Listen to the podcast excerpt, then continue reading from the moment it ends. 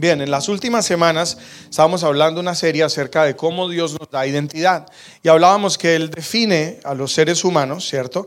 Ah, y, y el proceso de identidad. No voy a entrar mucho en eso porque eso fue el tema o temas anteriores.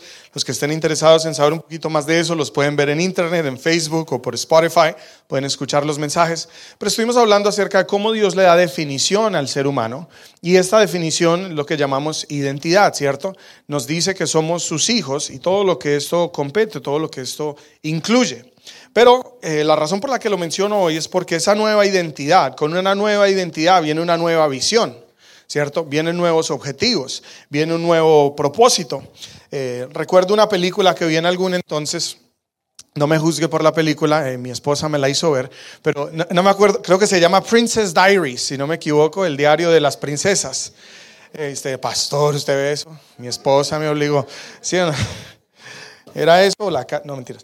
Eh, pero en esa película ocurre una situación curiosa y es que hay una niña que va al high school, ¿cierto? Estudia, tiene una vida común y corriente, tiene pocos amigos en realidad, tiene un nerdito y otra feita, pero bueno, eh, la, chica lleva una vida muy, muy, muy común y corriente y un día aparece su abuela, ¿no? Y resulta que ella viene de otro país y la abuela resulta que es la reina de otro país. ¿Cierto? Entonces viene y no se encuentran a esta niña, la reclutan, le dicen, venga, usted es prácticamente la princesa, es la siguiente en la línea del trono y no hay nadie quien gobierne, usted le va a tocar ser la reina en los próximos años porque la abuela ya va de salida y le toca que se prepare y todo esto. Entonces, esa chica no sabía que su padre, creo que ese es el caso en la película, eh, era el hijo de la reina. ¿Cierto? No sabía que venía de una familia real, no conocía su línea sanguínea y entonces ella literalmente no tenía esa identidad, por así decirlo. ¿Cuál era su identidad? De una chica, creo que le gustaba la música, iba al colegio, una persona común y corriente y pues hacía cosas del común. Cuando ella cae en cuenta, ¿cierto? Que es una reina, o que es, su línea sanguínea es diferente, su identidad cambia, su visión cambia, su, su perspectiva cambia, porque ella ya no ve la vida común y corriente o como una persona del común, la tiene que ver como alguien que va a gobernar un país. Puede ver todas las posibilidades de lo que va a hacer. Obviamente con eso viene riqueza, viene derechos, viene autoridad, viene poder. Vienen muchas cosas acompañado con ese cambio de identidad. Simplemente le quiero dar este ejemplo porque cuando tu identidad cambia o cuando tú entiendes tu verdadera identidad, muchas cosas tienen que empezar a cambiar en tu vida. Tienes que cambiar cómo ves la vida, tu proyección hacia el futuro, la, la, manera en que tú mides tu potencial y cómo te proyectas hacia el futuro, tu visión, tus intereses, tu propósito, porque ahora eres una persona diferente. Y esto hablamos durante el mes pasado pero básicamente como al llegar al Señor, Él nos da una nueva identidad, como hijos de Él. Recuerde que establecimos que somos seres espirituales y celestiales en un cuerpo y en un espacio temporal, ¿cierto? Pero estamos aquí para cumplir una misión celestial. En otras palabras, no estamos aquí para llevar a cabo solo las cosas triviales o las cosas terrenales, por así decirlo, cosas carnales, pero estamos aquí como seres eternos temporalmente en este cuerpo y en este planeta Tierra para llevar a cabo objetivos del cielo. ¿Cierto? El cielo tiene una misión, o por así decirlo, tiene algunos intereses o cosas que quiere realizar aquí en la tierra. Y cuando hablo del cielo, sobre todo me estoy refiriendo al Dios del cielo, ¿cierto? ¿Y cómo los va a llevar a cabo? A través de esas personas que Él envió y colocó en la tierra que en realidad somos todos. Entonces el enemigo, Satanás, se empeña en que tú no conozcas tu verdadera identidad. Se empeña en que tú gastes tu vida distraído, eh, perdiéndola, o, literalmente que te pierdas en el sentido que caigas en una adicción, que cometas errores, que te enredes la vida. Pero de esa manera frena tu potencial, frena tu propósito y te, y te detiene de llevar a cabo aquellas cosas que Dios preparó para ti. Entonces todo esto es lo que venimos hablando y terminamos la semana pasada hablando de un hombre llamado Abraham. ¿Recuerdan la historia de Abraham que les conté? Y básicamente hicimos una alusión a la vida de Abraham y a nuestra vida y cómo Dios le hizo unas grandes promesas y cómo Dios estaba dándole una nueva identidad, pero a él le costó soltar su antigua naturaleza. Le costaba dejar su antigua eh, cultura o su antigua identidad. Entonces él quería la promesa de Dios, él quería las nuevas cosas que Dios le estaba prometiendo, pero estaba cometiendo los mismos errores de su pasado. Estaba tomando decisiones basadas en su pasado y seguía pegado a cosas y a personas, en este caso a Lotcito, ¿se acuerda a Lotcito que le conté? Escuche el, sermón si no sabe de qué le estoy hablando de la semana pasada. Pero entonces él quería lo nuevo de Dios, él quería las promesas de Dios, él quería disfrutar de, de toda la proyección que Dios le estaba dando, la visión que Dios estaba dando, y estaba esperando ansiosamente esas promesas, pero no quería soltarse de algunas cosas antiguas. Vemos que Abraham de una u otra manera sí fue obediente porque tomó ciertas decisiones drásticas, hizo algunos cambios fuertes. Por ejemplo, Dios le dijo, deja tu tierra, deja tu parentela, vete a la tierra que yo te mostraré. Y el hombre creyó esa promesa y se fue, ¿no? Él emigró, fue a otro lugar, tomó decisiones y obedeció en muchas cosas al Señor. Pero hubo pequeñas cosas que de pronto él no se dio cuenta donde le costó obedecer, donde le costó soltar porque de pronto él no le daba importancia. En este caso, un, ejemplo, Dios le dijo, deja tu tierra y tu parentela, vete a la tierra que yo te mostraré. Entonces él toma ah, lo suyo, sí o no lo suyo, sale, se va al lugar que Dios le está mostrando, pero una de las condiciones era, deja tu parentela o a la familia de tu padre. ¿Quién era la familia de tu padre? Lot. Entonces él puede decir, yo obedecí. Ah, pero había algo que estaba manchando su obediencia. Y con esto cerramos la semana pasada, que era básicamente qué es lo que está manchando tu, obediencia. De pronto, si has obedecido al Señor, de pronto has tomado decisiones fuertes, de pronto estás haciendo cambios, de pronto has sacrificado ciertas cosas, estás creyéndole al Señor por lo que te ha prometido o estás caminando en pos de algo, pero te ha costado soltar algunas cosas que no le has dado importancia. Quizás Abraham veía a Lot y dijo, ah, qué hubo Lotcito, camine, vamos, ¿no? ¿Cómo lo va a dejar botado? De pronto él nunca se imaginó que él era la causal por la cual la bendición no llegaba. Porque estaba acostumbrado a andar con el hombre. toda su vida anduvo con él. Era casi un hijo adoptado. ¿Sí me estoy explicando? Entonces en nuestra vida ocurre lo mismo. A veces hay cosas que están frenando la bendición, hay situaciones que no nos permiten lograr todo lo que Dios quiere o que no permiten que Dios nos muestre lo que sigue. ¿Y a qué se debe? A que nos falta renovar la mente, nos falta hacer cambios, nos falta sortar ciertas cosas. Entonces, de esto hablamos el mes pasado, quería dar un pequeño resumen, veo muchas caras nuevas y sería muy importante que pudieran, está, en Facebook, sobre todo las prédicas en video y en Spotify, para que pudieran volver y ver. Eh, yo básicamente predico en series, en otras palabras, siempre un mensaje, el que predico hoy, tiene que ver con el de la semana pasada y así sucesivamente. Entonces, si está muy perdido o si no entiende, por favor vaya, si no escuche un poquito para atrás y de esa manera todo va a tener mucho más sentido. Durante este mes que viene vamos a cambiar un poquito el enfoque y voy a empezar a hablar acerca Ah, de algo que creo que es muy importante para Dios y que debe ser muy importante para nosotros. Como ustedes saben, ya más o menos por un año les vengo comentando que tenemos un deseo de poder mudarnos de este lugar, ¿cierto? Y transicionar hacia un, un nuevo lugar que nos permita llevar a cabo toda la visión que Dios nos está entregando.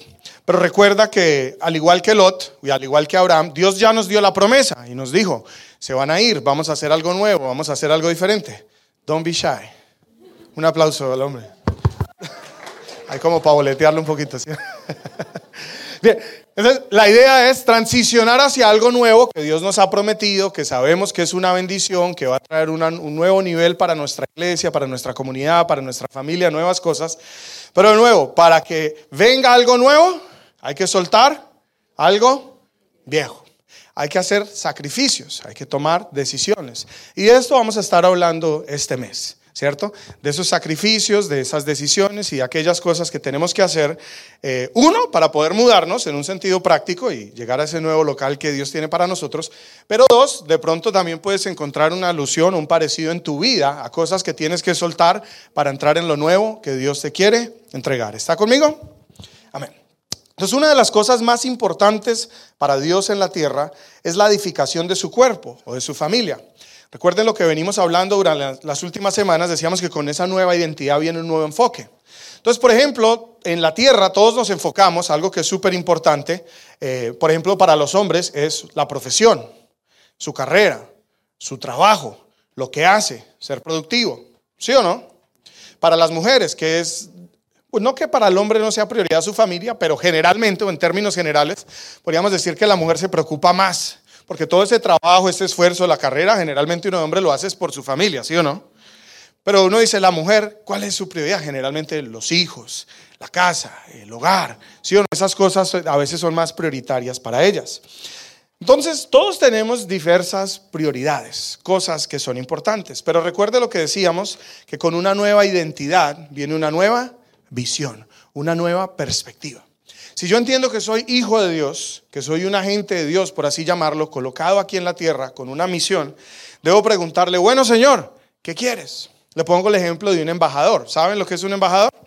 Un embajador es el representante de una nación o de un reino enviado a otra nación para representar los intereses de la nación de la cual él pertenece. Un ejemplo, yo soy colombiano. Aquí en Calgary hay un consulado, no hay embajada, pero hay consulado colombiano. En Ottawa está la embajada canadiense. He conocido al cónsul, he conocido a los embajadores. ¿Ellos qué hacen aquí? El objetivo de ellos es representar los intereses de Colombia en Canadá y las relaciones comerciales, número uno. Número dos, es velar por el bienestar de los ciudadanos colombianos, ¿cierto? Que habitan en este lugar extranjero.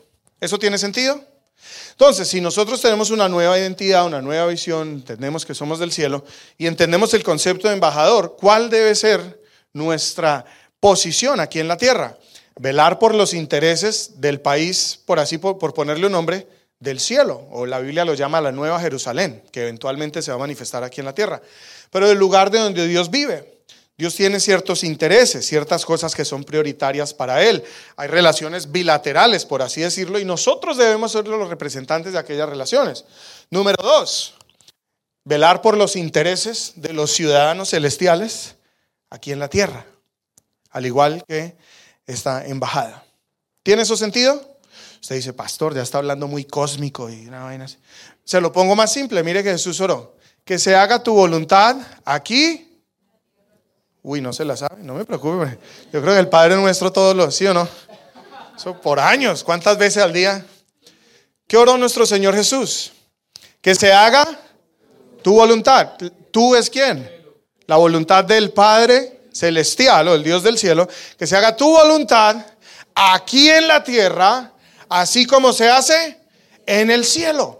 ¿Cuál es el deseo de Dios? Que en la tierra se haga como se hace en el cielo. ¿Y quién es el responsable o quiénes son aquellos que deben de una u otra manera preocuparse, impulsar que eso suceda? Nosotros. Entonces, los que conocemos que somos del cielo, porque la mayoría lo desconocen, y tenemos una relación con Él, ¿qué deberíamos hacer? Primero, tomar esa identidad celestial. El apóstol Pablo escribe, dice, nuestra ciudadanía no es terrenal, es celestial. Usted dice, venga, ¿y cómo actúa alguien celestial? Vuela, levita, brilla, adivina las cosas. ¿Qué hace? No, se parece a Jesús. Se parece a Jesús. ¿Quiere ver cómo se comporta, cómo es, cómo actúa alguien celestial? Mire la vida de Jesús. ¿Cómo puedo ver a Jesús? ¿Dónde está? Bueno, está en Mateo, Marcos, Lucas, Juan.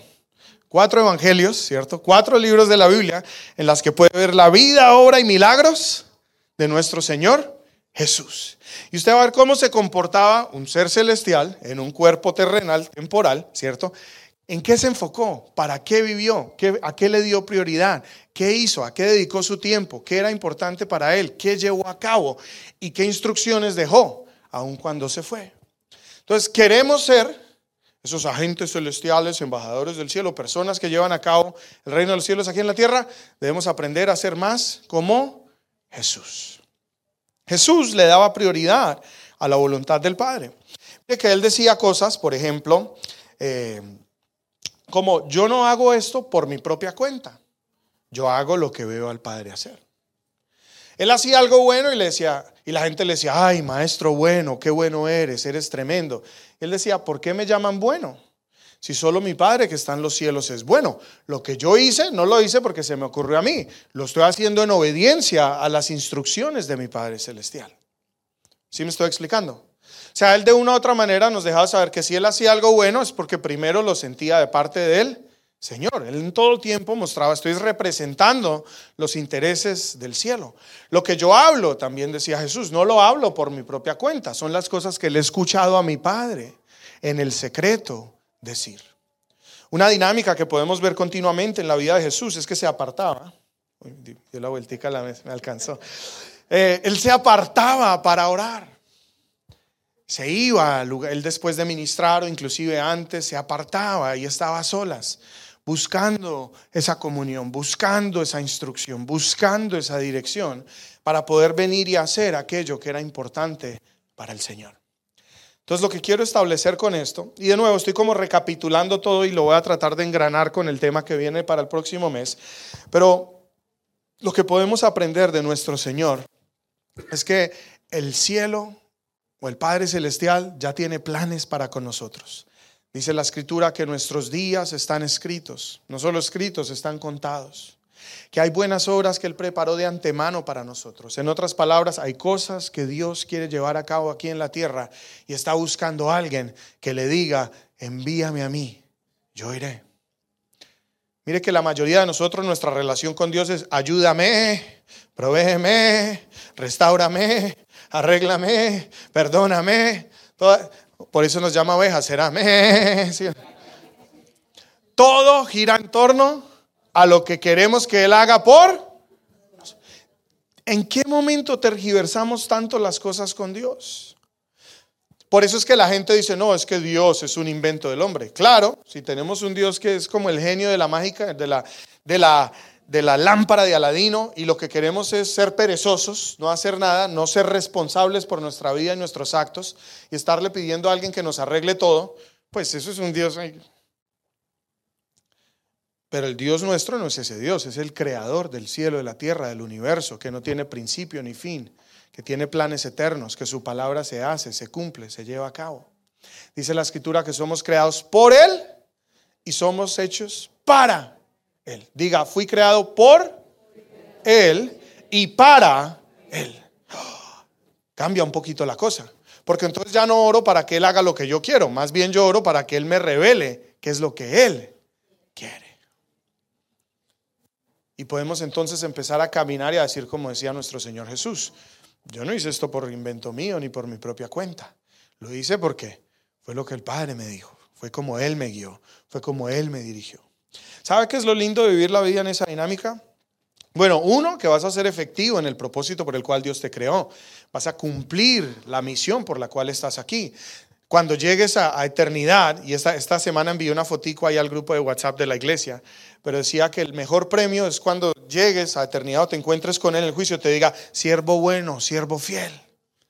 ¿Cierto? O que te diga, este es mi hijo amado en el cual estoy complacido. El mayor premio podemos ahora disfrutar de su gloria. Entonces, para eso vivimos, eso debería ser el enfoque de nuestra nueva identidad. Entonces, poniendo eso como fundamento y como base, transiciono a lo de esta semana o lo, de las próximas semanas. Pero en esas cosas que son importantes para Dios, hay una que es sumamente importante y es construir o levantar su familia aquí en la tierra. ¿Qué es? ¿Cómo? Diga, construir su familia en la tierra. ¿Bien? ¿Cómo era? Esto parece la escuelita. Pero mire que aprendió, ¿sí no? Yo la aprendí fue en inglés, pero A, B, C, D. La repetición ayuda. Entonces, Dios quiere, si esto es una prioridad para Él, ¿cierto? Y nosotros somos los entes o los agentes para llevar a cabo su voluntad. Pregunta, ¿debería ser esto algo importante para nosotros? Definitivamente. Debería ser algo que prima nuestra vida o algo que, que es de nuestros mayores enfoques. Entonces, debemos enfocarnos y darle prioridad en edificar, en hacer crecer y en fortalecer la familia de Dios. Esto es de suma importancia para Dios. Pregunta, si usted tiene un hijo, usted quiere verlo por ahí llevado, homeless, que no sepa quién es, que no sepa qué tiene, que esté grave. ¿Usted le gustaría eso? Y si no tiene la capacidad, por ejemplo, voy a poner un ejemplo así loco, pero si mi papá, digamos, en este caso, un ejemplo personal, no es mi vida, pero, pero lo voy a aplicar a mí. Digamos que mi papá no tiene papeles por X o Y razón, está en Colombia, porque soy colombiano. Yo me vine acá y me vine con mi hermano. ¿Ustedes conocen mi hermano Sebastián, líder de danza? Bueno, hoy, está en una boda en Medellín, ya estará con nosotros el martes. Pero digamos que nos vinimos los dos para acá. Y mi papá se entera que Sebastián es homeless, que se la pasa allí en el Remand Center, que no tiene dónde dormir, que no tiene que comer, que está grave, ¿cierto? Y sabe que yo estoy bien, que yo estoy bacaneado, que tengo trabajo, que tengo una empresa, bueno, etc. ¿Qué cree que pensaría o que esperaría mi papá que yo hiciese por mi hermano? ¿Usted cree que estaría, hijo, qué bien te ha estoy orgulloso de ti, qué bacano? me diría, hijo, ¿tu hermano dónde está? No, papá, yo no sé de él, ni idea, ese man, quién sabe. ¿No será que me diría, ve y búscalo, encuéntralo? Mira, si me amas, haz algo por él. Yo no puedo estar allí, pero tú estás. Si tú me amas, si tú me representas a mí, si te interesa, eh, si te interesa lo que para mí es importante, busca a tu hermano, rescata a tu hermano, ¿cierto? Sácalo de ese lugar, llévalo para casa. ¿Sí o no? ¿Usted lo haría como papá? Pregunta, ¿por qué pensamos entonces que Dios es diferente? Dice la escritura, nosotros somos malos y sabemos dar buenas cosas a nuestros hijos. Un padre bueno va a querer que todo hijo se restaure. Entonces, Dios ve a sus hijos sufriendo, ve a sus hijos divorciándose, ve a algunos en adicciones, los ve luchando, los ve destruyendo su vida, los ve tomando malas decisiones, los ve enfermos. ¿Y qué cree que siente? Sufre su corazón se duele. Dice la escritura que cuando Jesús veía a la gente así lloraba, porque los veía como ovejas sin pastor. Le dolía el dolor de la gente. Y por eso Él vino a salvar el mundo. En este caso ahora es responsabilidad nuestra, como hermanos mayores, que conocemos la fe, el Evangelio, que hemos sido restaurados, que hemos recibido esa nueva identidad, hacer algo por aquellos que, que sufren sin Él que no lo conocen, que perdieron su norte, que perdieron su identidad. ¿Sí o no? Mire que si en lo natural le vemos la importancia, cuanto más en lo espiritual. Para eso fuimos hechos. Entonces Dios invierte sus recursos en esta causa, en, en rescatar a aquellos que están perdidos, en edificar su familia, en que la gente crezca o maduren en Él. ¿Por qué? Porque hay más hijos por rescatar y yo solo puedo ir a X cantidad de lugares, pero si somos dos, si somos tres, si somos cinco, si somos mil, seguramente vamos a poder abarcar más. Vaya conmigo a Efesios, eh, vamos a leer dos pasajes en Efesios, pero Efesios 2, versículo 19. Efesios capítulo 2, versículo 19. Está aquí también en la pantalla, si quiere apúntelo, lo puede leer todo el capítulo en casa, se lo recomiendo, by the way, aquí lo puede leer con nosotros. Dice, así que ahora ustedes, los gentiles, ¿quiénes son los gentiles? Los que no son judíos. Bien, entonces todo el que no sea judío, pero conozca al Señor y tenga una relación con el Señor, la escritura lo llama gentil. Entonces, ahora ustedes los gentiles, can you go back? I was just on the very beginning, sorry. There you go. Los gentiles ya no son desconocidos ni extranjeros son ciudadanos junto con todo el pueblo santo de Dios. Entonces mire que usted no es desconocido o extranjero al reino de los cielos. Eso era cuando usted no conocía a Dios. Pero una vez uno conoce al Señor, dice, usted ya no es desconocido para Dios, ni es un extranjero para Dios. Ahora usted es hijo, ¿cierto? Y como hijo, can you change it when I tell you to, just stay back in the, in the one. Thank you. Entonces, desconocidos ni extranjeros son ciudadanos. Diga conmigo, no soy desconocido, no soy un extranjero para Dios, soy ciudadano del reino de los cielos. Mire, junto con todo el pueblo santo de Dios. ¿A qué se está refiriendo? ¿Cuál es el pueblo santo de Dios? Primordialmente los judíos, ¿cierto? Que es el pueblo escogido del Señor.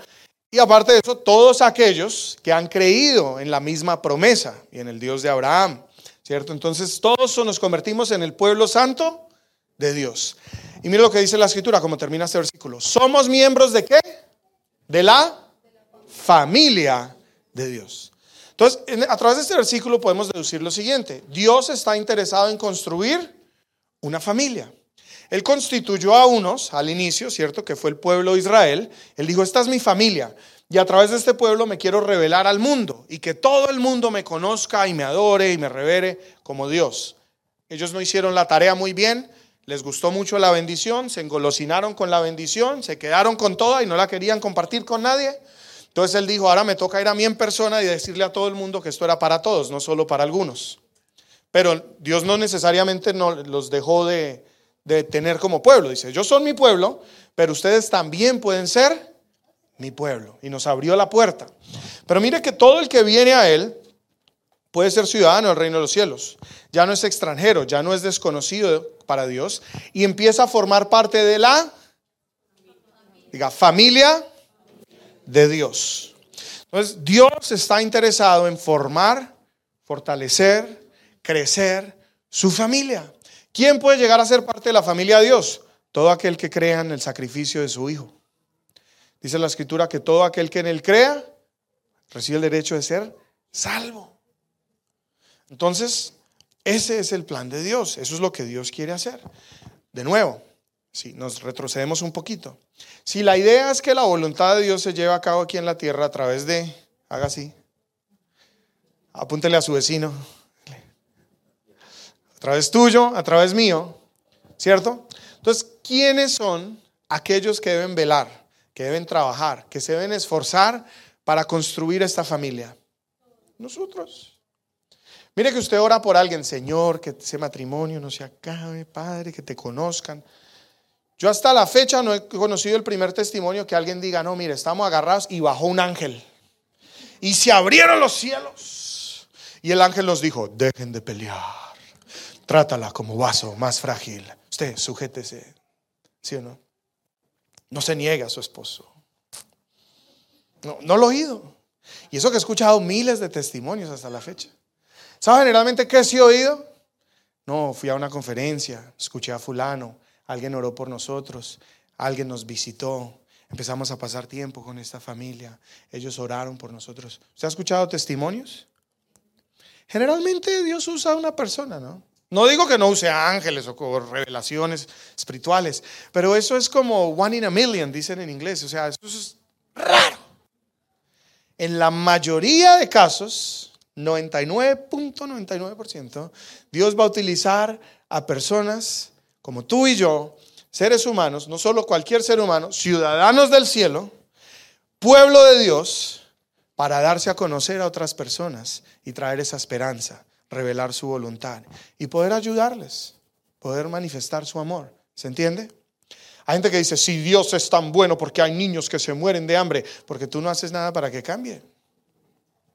Porque Él te dio dinero, te dio recursos, te da habilidades, te da conexiones, hay aviones, hay pasajes, hay platica, hay de ¿Quiere hacer algo? Hágale, amigo. Dicen por ahí, coja el balde y camine. ¿qué no te gusta? ¿Qué te duele? ¿Qué te parece injusto? ¿Qué te parece que Dios debería hacer? Ah, donde te duela, donde tengas carga, muy seguramente eso es una señal de que Él te está llamando a ti a hacer algo al respecto. Anoche eh, fuimos con mi esposa a ver una película, by the way, se las recomiendo, creo que todos la deberían ver. Se llama The Sound of Freedom. El sonido de la libertad, Sound of Freedom. Una película muy controversial, fue hecha hace más de cinco años, pero ningún estudio la quiso sacar, porque eh, trata con el tráfico humano. Y by the way, es una historia de la vida real. No le quiero dañar la película, se la va a dañar solo un poquitico, pero es básicamente de un agente de Homeland Security americano que trabajaba en, en el departamento de ah, llegar o encontrar los pedófilos, ¿cierto? Personas que que promueven, que compran o distribuyen pornografía infantil eh, en los Estados Unidos. Entonces, en algún momento él se frustra porque alguien le hace una pregunta y le dice, ¿cuánta gente ha capturado? Mucha. Y le dice, ¿y cuántos niños ha salvado? Ni uno. Entonces entonces no estamos haciendo nada. Él siente eso y el, otro muchacho le habla con frustración y él no se puede sacar esa idea de su mente. Y empieza a en la película no nos dice que él era cristiano, pero él menciona a Dios vez tras vez, ¿cierto? Ah, pero en, algún momento él como que se frustra tanto con el tema que empieza a tratar de, empezar, de salvar niños. Y él se convierte, ahora tiene una organización, inclusive se llama The Underground Railroad. Es una organización que ha rescatado a cientos, si no miles de niños del tráfico humano y del abuso infantil. Una cosa impresionante. Pero es la historia de este hombre y cómo empezó todo, ¿cierto? La primera misión que él hizo en la que rescató. Y es muy interesante. Algunos dicen, ah, es que no hablo muy, bien inglés. La película es en español, porque el, todo fue en Colombia, o todo empezó en Colombia, en Cartagena y todo es en español con subtítulos al inglés. Y que quiere una película en español aquí en Canadá, vaya y vea The Sound of Freedom. Te la recomiendo. Pero me llamó mucho la atención fue esto, que era una injusticia, era algo tremendo. A él le dolió, a él le cargó. Y, una frase que él dice durante esta película, eh, él dice, es que siento como si fuese mi hija. O sea, el dolor fue algo propio. Y mire que hubiéramos hecho aquí en la iglesia. No vamos a hacer campaña de oración vamos a hacer vigilia, vamos a hacer ayuno. Ojo, no me burlo porque esas cosas son importantes y se deben hacer. Pero más que orar para que Dios haga, es orar para que Dios nos dé los recursos, la capacidad y la fuerza para hacer sus manos y ser sus pies aquí en la tierra, para avanzar sus propósitos. ¿Usted cree que Dios le gustaría liberar a niños que son cautivos en el tráfico humano? Muy seguramente. Si un solo hombre, o la iniciativa de un solo hombre, puede liberar a miles. ¿Qué tal fueran miles haciéndolo? ¿Qué tal no fuéramos indiferentes? A mí me impresionó mucho la película porque yo voy a Cartagena seguido, voy casi todos los años, a veces hasta dos veces al año. Siempre que vamos a visitar a, mis suegros, pues vamos allí. Y pues yo estoy acostumbrado a ir, comer, cenar, pasarla rico, chévere, ¿no? A lo que uno va. Y uno como que no se da cuenta de todas esas cosas. Y en la película pasan por los mismos callejones que uno camina pero con otro lente, ¿no? Buscando ese tráfico. Y yo decía, obvio, siempre ha estado ahí. ¿Sabe cuál es la diferencia? Que como yo voy enfocado en dónde voy a comer, en dónde huele más rico, y me voy a llevar por la nariz, no por el espíritu. Entonces, claro, de pronto no he visto que entre las narices de uno están traficando gente. Y uno está, es que rica ese restaurante. Gracias, Señor. Oremos por estos alimentos. Dios, gracias. ¿No?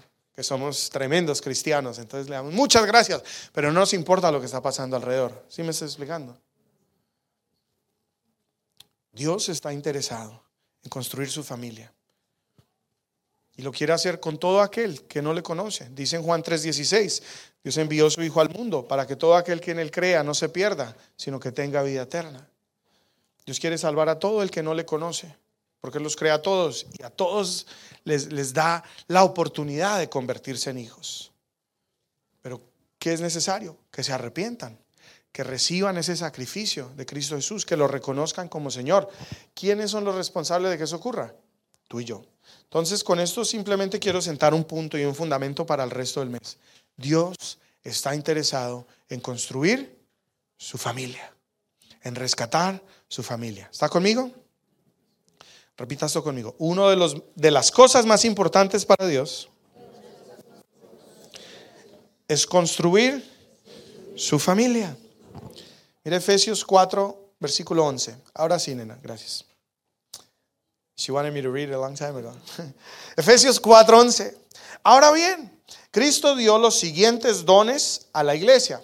Ahora, la palabra dones simplemente significa regalos. ¿Listo? Porque uno dirá, uy, dones los regalos. O sea, él regaló estas cosas a la iglesia. ¿Qué regaló? Apóstoles, profetas, evangelistas, pastores y maestros. Miren lo siguiente.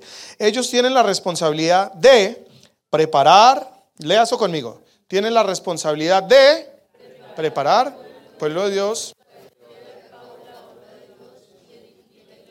Ok, pregunta. Ellos tienen la responsabilidad, ojo, de preparar al pueblo de Dios, para que lleve a cabo la obra de Dios y pregunta, ¿de quién es la responsabilidad entonces de llevar a cabo la obra de Dios? Del pueblo, de la gente del común. ¿Y de edificar la iglesia? Ah, no es del pastor, no es del profeta, no es del apóstol. Ahí dice, pastor. ¿Y usted cómo no está allá haciendo esto? O no sé qué, y si se más, yo, porque solo tengo, solo puedo estar en un lugar a la vez. ¿Sí o no?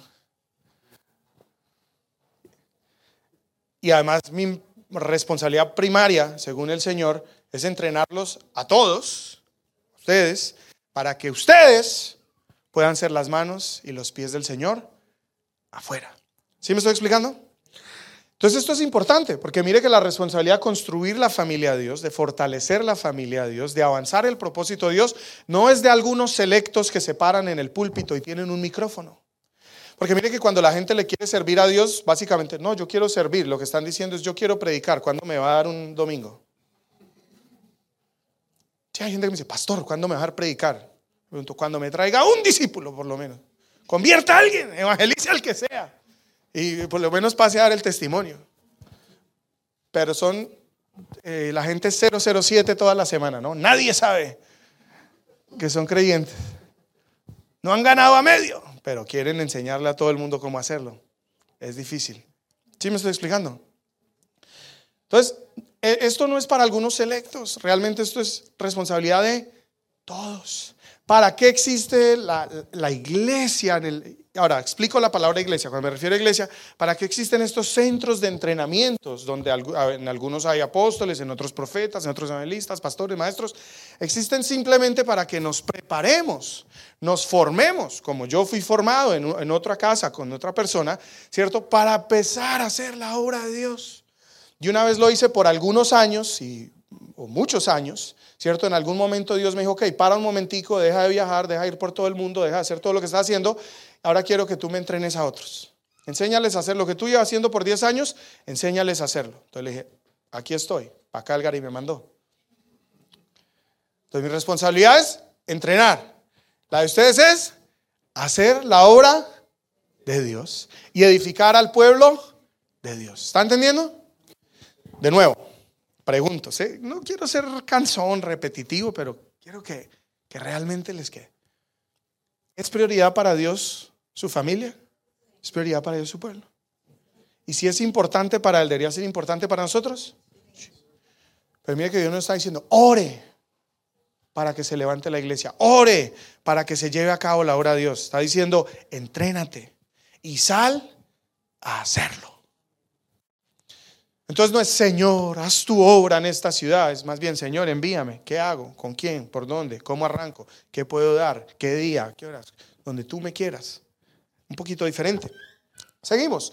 Entonces los planes de Dios en la tierra se desarrollan primordialmente a través de su familia. ¿Por qué digo primordialmente? Porque Dios a veces también usa hasta incrédulos. Por ejemplo, en la Biblia está el ejemplo que usó un rey pagano para establecer su templo. Entonces, Dios puede usar a lo que quiera. Hay otro ejemplo en la Biblia que usó una burra, ¿no? Eh, para hablarle a un mar. Entonces, Él usa lo que quiera. Pero usted no espere a que use a Trudeau o a que use la burra. Usted arranque primero y si algún día los usa, gloria a Dios. Pero Señor, cámbiale el corazón al primer ministro. No, cambia el mío primero. Para que me duela, para querer hacer algo, para dejar la pereza, para pagar el Netflix. Para no llegar con excusas que estoy muy cansado, trabajé todo el día. Todos trabajamos, yo también. ¿Sí me estoy explicando? Señor, da, lloro literalmente lo que dice la palabra, dame fuerzas como las del búfalo. Hay gente dice, pastor, usted sí tiene energía. Le digo, yo no sé de dónde. No me tovicio, ni café tomo. No me gusta. ¿De dónde sale? Ni de. Pero lloro. Cuando estoy cansado, le digo, Señor, dame fuerzas. Dame energía. Quiero hacer tu voluntad. Y algo pasa, lo hago. Todos nos cansamos. Todos tenemos mil excusas. Yo tengo hijos chiquitos y una hija que parecen tres, no se queda quieta. Esta semana se tragó un arete, dos días en emergencias. Y justo vamos a emergencias y esa noche están actualizando el sistema de Alberta, pagan los computadores y estuvimos cuatro horas de más. Y al otro día, a lo mismo. Entonces, ¿hay cansancio? Sí. ¿Hay problemas? Sí. ¿Hay cosas por pagar? También. ¿Hay responsabilidades? También. ¿Se me dañan las cosas? También. Tengo la camioneta pinchada, se me dañó el radiador, me pusieron un ticket. De todo nos pasa. Estamos en un mundo caído. Pero eso no debe ser excusa para olvidarnos de cuál es nuestra prioridad, de para qué es que estoy aquí. No estoy aquí para resolver todos esos problemas. Esos problemas son las cosas con las que el enemigo me quiere hacer tropezar para que yo me desenfoque. Pero cuando yo mantengo mi mira arriba, mi enfoque, le digo, Señor, aunque está pasando todo esto, lo que tú me digas, voy a hacer tu voluntad. Curiosamente, Dios empieza a resolver muchas de mis cosas sin yo siquiera preocuparme por ellas. Mateo 6:33 dice, buscad primeramente el reino de Dios y su justicia y todas las demás cosas te serán añadidas. Ahora, no le estoy diciendo que sea un responsable, irresponsable, perdón, holgazán. No, yo estoy aquí enfocado en las cosas de Dios, no voy a trabajar, mi esposa que vea qué hace con los hijos, no, mis hijos, no hay tiempo para ello, estoy en el reino. No, no sea así tampoco, no, no sea fanático. Pero, dele prioridad a lo primero. Y no deje que nada le quite su enfoque de lo que para Dios es prioritario. Todo lo demás es pasajero, circunstancial. Y las circunstancias a veces están chéveres, a veces se ponen malucas, ¿sí o no? a veces no salen las cosas, a veces no. Pero ¿sabe qué pasa? Como son segundo plano de importancia para mí, no mueven, no me quitan la paz, no me roban el gozo, no me quitan mi enfoque porque al fin y al cabo no son tan importantes. Me fue bien esta semana, qué chévere, gracias a Dios. No me fue tan bien, diablo mentiroso, ¿sí no? Pero seguimos para adelante.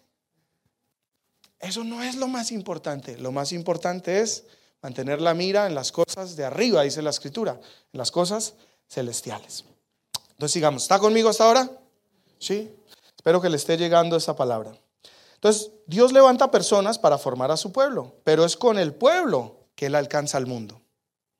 Dios no va a alcanzar el mundo con los mega ungidos, con el Dante Gebel. La gente que me dice, pastor, usted sí ha visto ese Dante, es que es tremendo. Pero Dante, con lo tremendo que es, con todos los shows que hace y con el tremendo canal de YouTube y las supercámaras, no va a alcanzar el mundo.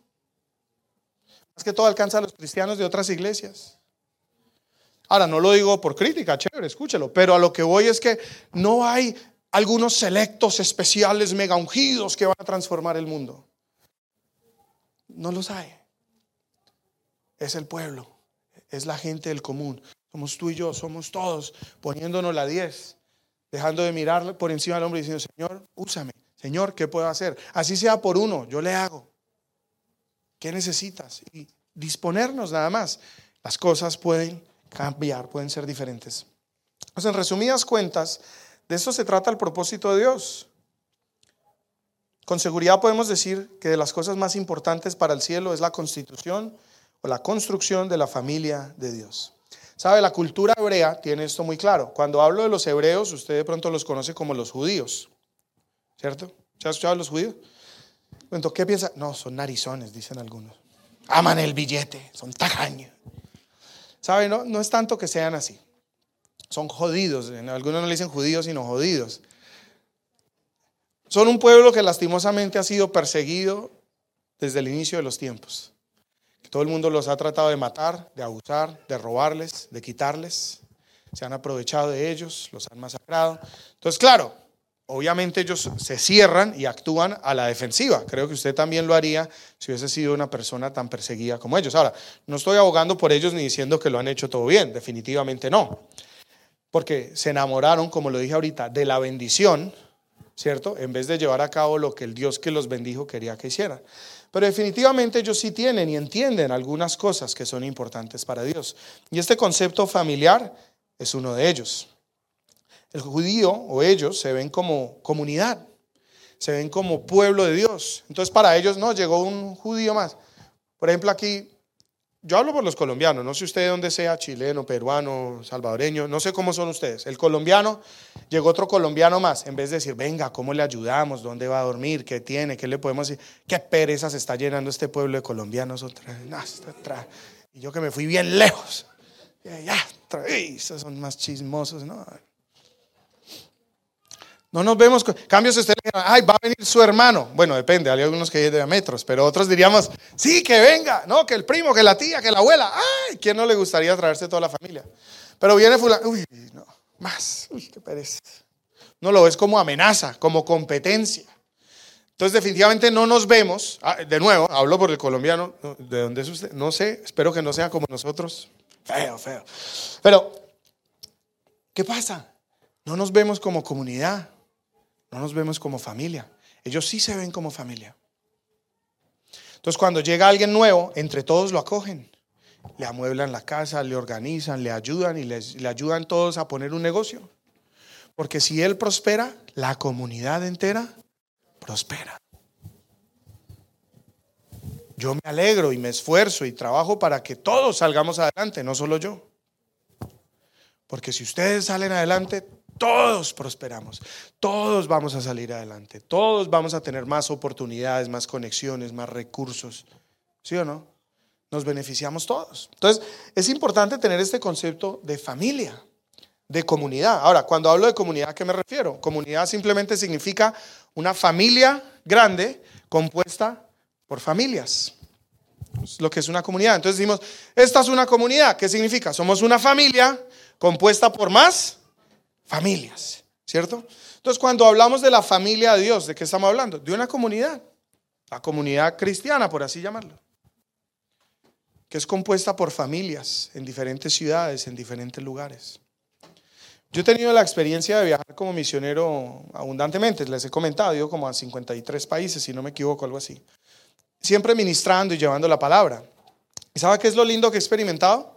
Que literalmente somos una familia. Yo he llegado a lugares donde ni me entienden. Países que yo soy ahí con el Google Translator y mostrándoles. Pero sabe, lo espera uno con los brazos abiertos. Donde usted llega y tiene una casa. Mire, inclusive aquí yo me acuerdo cuando llegué a Calgary, aquí no me conocía nadie. Y llegué a la casa de alguien, me recibieron, otra familia me entregó un carro. Yo no tenía carro, no tenía casa, tuve casa, tuve carro, no me dejaban ni pagar por el mercado, yo sacaba plata para pagar y no me dejaban y me invitaban para todos lados. Yo literalmente no llegué aquí como un extranjero, llegué como un familiar. No llegué a donde desconocidos, llegué como si llegase a donde familia. Es más, creo que, perdónenme si me ven por internet familia mía, pero me han tratado mejor que mi propia familia. Porque hay familiares que yo voy a, ciudades donde vive mi familia, los llamo, ¿qué hubo? Estoy aquí, que cuando nos vemos, no, es que estoy muy ocupado. Ahí miramos y cuadramos para la otra semana y al fin nunca ni nos vemos.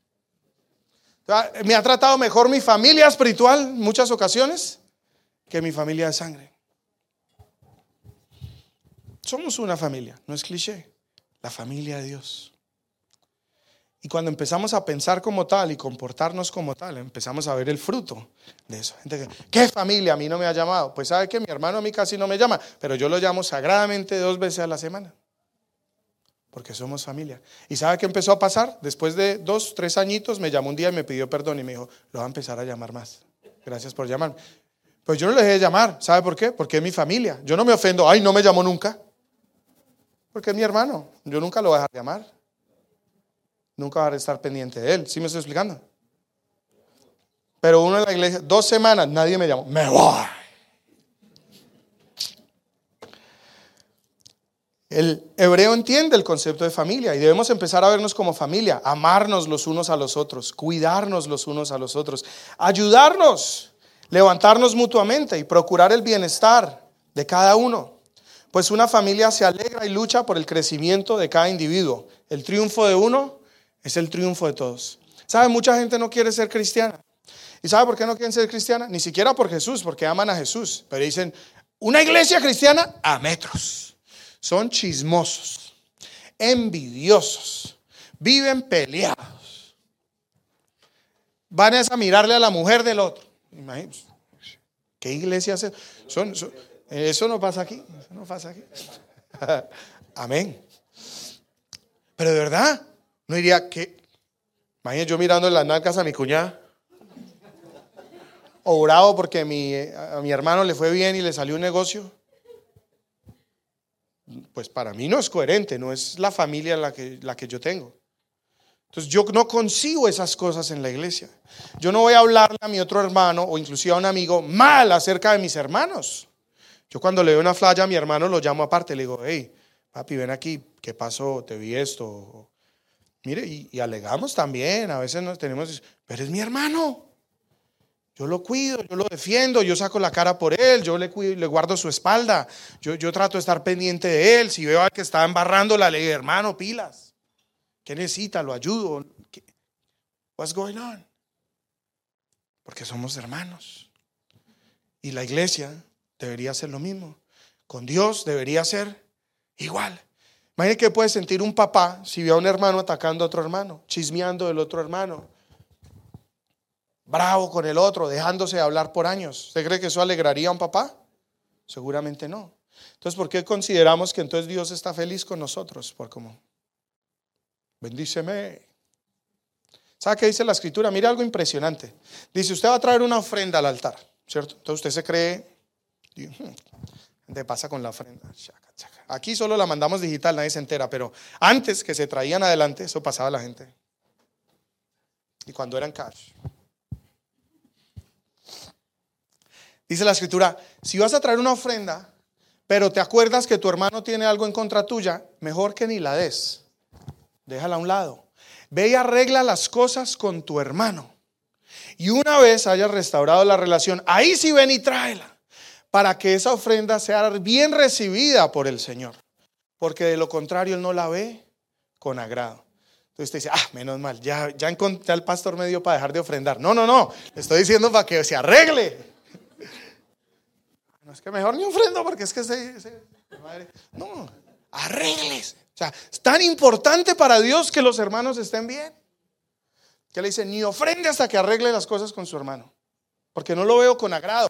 Usted no me puede comprar con dinero. Porque eso hiere mi corazón, eso me duele, eso lo veo mal. ¿Me explico?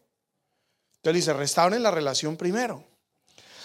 O sea, lo que hoy es la familia es súper importante para Dios. Debemos vernos como familia.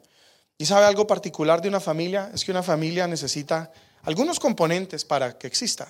Uno, papá y mamá, ¿sí o no? Padres. En este caso tenemos al Padre Celestial, Creador. Alguien dice, yo soy una familia. Usted solo no puede ser familia, ¿sí o no?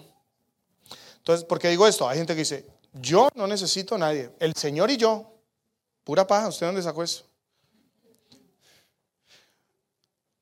No es lo que dice la Biblia. Dice que nos necesitamos los unos a los otros que somos hermanos, que debemos convivir, que debemos relacionarnos, que debemos congregarnos. Ahorita llego a eso. Entonces yo no puedo ser la familia de Dios solo, solitos Dios y yo. Dios dice, no, no, no, no, no, es que todos mis otros hijos, mi familia, la vuelta, incorpórate. Entonces ese mito de que yo aquí con Dios solo, bacano, chévere, chuchito, nos llevamos lo más de bien, pura paga. Si usted no hace parte de la familia de Dios, si no se relaciona con otros hermanos, si no comparte, si no sirve, si no hace parte de algo, Dios no ve eso con agrado por más que tú pienses que está contento. Bien, entonces es súper importante, papá y mamá, en este caso, Dios es la figura paterna, que haya otras personas, en este caso hermanos de la fe. Pero otra cosa que es importante para construir un hogar, necesita una casa, ¿sí o no?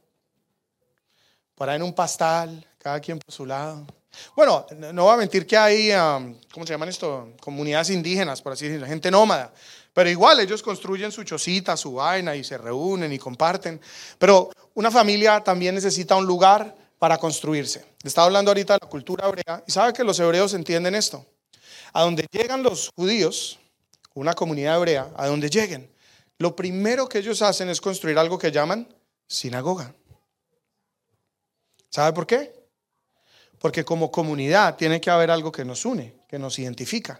Entonces, antes de siquiera yo preocuparme por yo tener una casa, tengo que pensar es por la casa de todos. ¿Dónde nos vamos a reunir? ¿Dónde vamos a celebrar? ¿Dónde vamos a compartir? ¿Dónde vamos a pasar nuestro tiempo? ¿Dónde van a crecer nuestros hijos? ¿Cómo vamos a mantenernos comunidad? ¿Sabe algo peculiar? Que la cultura hebrea o la cultura judía es la única cultura que a pesar del pasar del tiempo, de 5.000 años, mantienen su idioma, mantienen sus leyes, mantienen su costumbre, mantienen su religión, mantienen sus prácticas. Ninguna otra cultura sobre la faz de la tierra ha logrado esto. Todas las culturas de hoy son nuevas. Y, todos los imperios o países o culturas antiguas ya no existen. Pasaron al olvido. La única cultura que ha permanecido el test del tiempo y que se ha mantenido es la cultura de Dios, la cultura hebrea. Y no es casualidad, es por lo que ellos hacen. ¿Qué es lo que hacen primero? Construir una casa para su comunidad, donde hablan su idioma, donde practican su cultura, donde se reúnen con gente que piensa como ellos, donde celebran a su manera y en sus fechas importantes. Un ejemplo tonto, en mi país celebramos Día del Amor y la Amistad. ¿Cuándo? ¿Quién lo ha hecho aquí? Aquí uno es San Valentine's, y es en febrero. ¿Por qué? Estoy en otro país, otra cultura, otro idioma, otras fechas, y perdimos una costumbre. No digo que sea, esa no es trivial, no es importante. Entonces, bueno, eh, whatever. Pero, por ejemplo, los holidays que Dios llama, mire que la palabra en inglés tiene más sentido. Holiday significa día santo. Nosotros le llamamos festivos y los cogemos de fiesta. No es para fiestar, es para que sean santos. Y ellos mantienen sus holidays, sus días santos, por cinco mil, cuatro mil, tres mil años. Nosotros no conocemos esos, no los inventamos. Día del niño, día de la secretaria, día del barrendero. Son como para tener un día libre, para rumbear. Colombia eso es cada dos semanas. Y hay semanas con dos.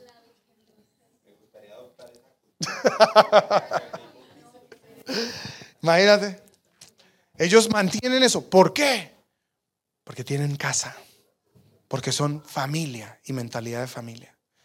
Y una familia no pierde sus costumbres, no pierde su cultura, no pierde su ética, no pierde su moral. ¿Sí me estoy explicando? Por eso es tan importante para Dios su familia. Porque a menos de que esto sea una familia, se va a perder con el tiempo. El conocimiento de quién Él es, nuestras costumbres, nuestra creencia, nuestra fe nuestro idioma, y no hablo del español, hablo del idioma de la fe, el idioma de las escrituras, se va a perder. ¿Usted cree que nuestros hijos viniendo aquí 45 minutos, una hora, donde les dan una pequeña lección y van a la escuela 40 horas a la semana y después juegan con todos los niños del barrio, ¿van a mantener los morales que les enseñamos aquí por media hora? La ética, los principios y el honrar a Dios. Mira, alguien me contaba esta semana, tiene una hija de 12 años que está en el colegio y la tocó sacarla de clases, porque en el libro de ciencias tiene una clase de educación sexual. Y hay literalmente imágenes de sexo, no solamente de sexo. El, el, libro dice, ¿cómo dar sexo oral homosexual? Entonces es un niño chupándole el pene a otro niño. Y esos son los los libros que sus hijos están viendo en los colegios de la cultura de hoy en día, porque eso es lo normal, lo aceptado, lo cool. Y el que no piense así es retrógrado. Y hasta la cárcel lo puede meter y hasta le quitan sus hijos. Entonces, ¿usted no le parezca raro que nosotros le decimos a sus hijos, espere al matrimonio, matrimonios entre hombre y mujer, porque a los 15, 16, 17 su hijo le salga, papi, aquí está mi novio, otro barbado igual que... ¿Cómo? ¿Esta vuelta qué? No, papi, no te preocupes, nosotros nos cuidamos. ¿Se cuidan cómo? ¿Cómo que nos cuidamos? Porque aquí a los 12, 13 años a sus hijos le dan condones en la clase y le enseñan ese poco de cosas. Esa es la cultura en la que vivimos, pues no es la cultura de Dios. Y el antídoto de Dios o la contracultura es su familia es su comunidad, es su iglesia. ¿Sí me estoy explicando? Para mis hermanos, por ejemplo, yo soy el mayor de cinco hermanos. El menor tiene 11 y el penúltimo tiene 15, son chiquitos. Entonces, para mí es curioso porque nos llevamos bastante. Yo les llevo 24 años a, uno de ellos. Pero para ellos no es normal la cultura de hoy en día tampoco. ¿Y sabe por qué no lo es? Porque han crecido en una comunidad fuerte en una iglesia fuerte. La escuela que han estudiado es la escuela de su comunidad, donde todos los niños creen lo que ellos creen, donde se juntan con otras familias que piensan como ellos, que hablan como ellos, que aman lo que ellos aman. Yo vi a mi hermanito esta semana, tiene 15 años, estaba viendo en el Instagram. Cuando veo los posts de otros chicos y veo los de mi hermano, me da alegría. Estaba haciendo misiones esta semana en El Salvador orando por la gente, ministrando, predicando, de paso también surfeando y pasándola rico, ¿no? Le aprovecha su viaje. Predicando la palabra, echando fuera demonios, restaurando personas, ministrando jóvenes. Estuvieron unos colegios, ministraba más de 300 jóvenes.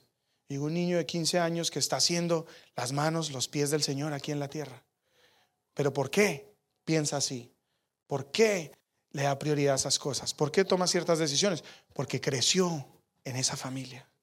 Porque eso es normal en nuestra familia. Y cuando hablo familia no estoy hablando de la Méndez, estoy de la familia de Dios. Eso es lo normal. Los amiguitos que no han tenido el privilegio de crecer en esas familias, ¿qué están pensando? Vi, lastimosamente, chismoseo también. Estaba ayer en Instagram y viendo de otras familias que fue en algún momento a la iglesia y ya no van y se apartaron. Ayer estaba celebrando el cumpleaños y en la mesa habían dos gays, un travesti y otro que no sabemos qué era. Tenía una cara de loco.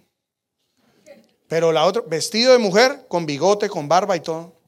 Yo digo, eso es normal hoy en día, en la cultura que vivimos, pero no es el normal que yo quiero para mi familia. Es más, la Biblia llama esto abominación.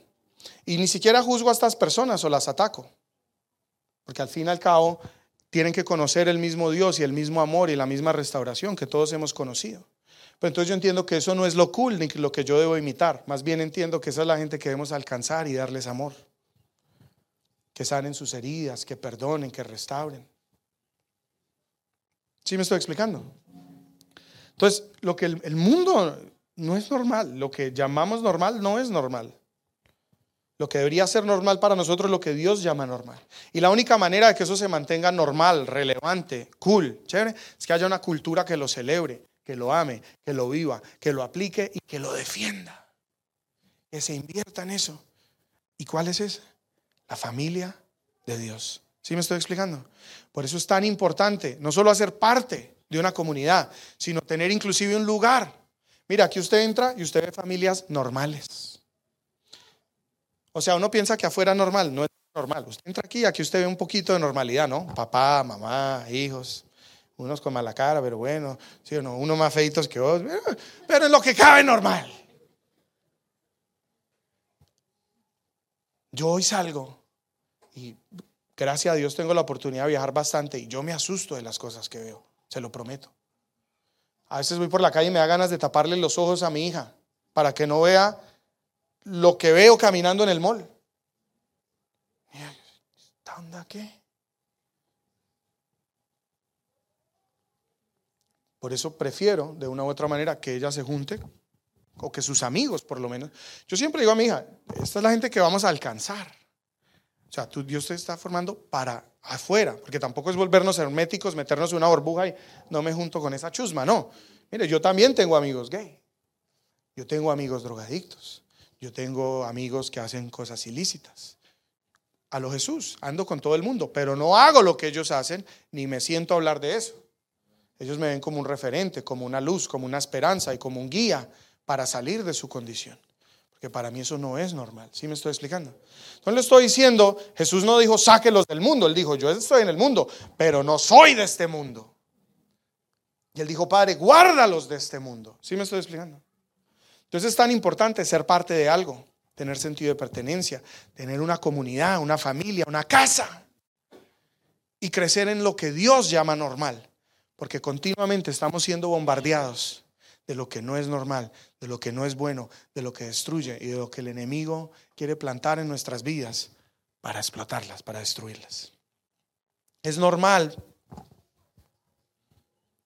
Mire, nosotros yo hago construcción, hacemos casas. Y las conversaciones de la mayoría de trabajadores de construcción. Fulana, sutana, gente casada, con la mosita. Es más, solo usted entre a un baño de construcción. Usted se sienta en el baño. ¿Qué está dibujando el baño? Penes, vaginas, que este chupa, que este la da, que no sé qué más barato. Eso, perdóneme, sé que estoy siendo muy gráfico. Usted pastor, que es Este es el mundo en el que vivimos. Eso es lo que hay todo alrededor. Eso es lo que piensa la gente. Entonces, es normal que la gente hable de ciertas cosas, que tengan ciertas conversaciones, que se comporten de cierta manera. Las personas que trabajan en campamentos o que viajan para acampar me cuentan y sus matrimonios cayéndose, pero eso sí andan en la troca del año, ¿no? 120 mil dólares de troca, pero el matrimonio no vale un centavo. Los hijos perdidos, ellos metiendo vicio con prostitutas, tomados en otras vainas, pero tienen platica. ¿Será que para eso Dios nos creó? ¿Será que para eso nos va a bendecir? ¿Será que para eso nos va a abrir puertas? Y algunos orando para que les salga la oportunidad de irse para allá. Si va a ir allá es para que sea luz, no para que sea como ellos. No para que caigan lo mismo. Porque entiende que hay gente que necesita lo que una comunidad y una familia de Dios porta. ¿Me estoy explicando?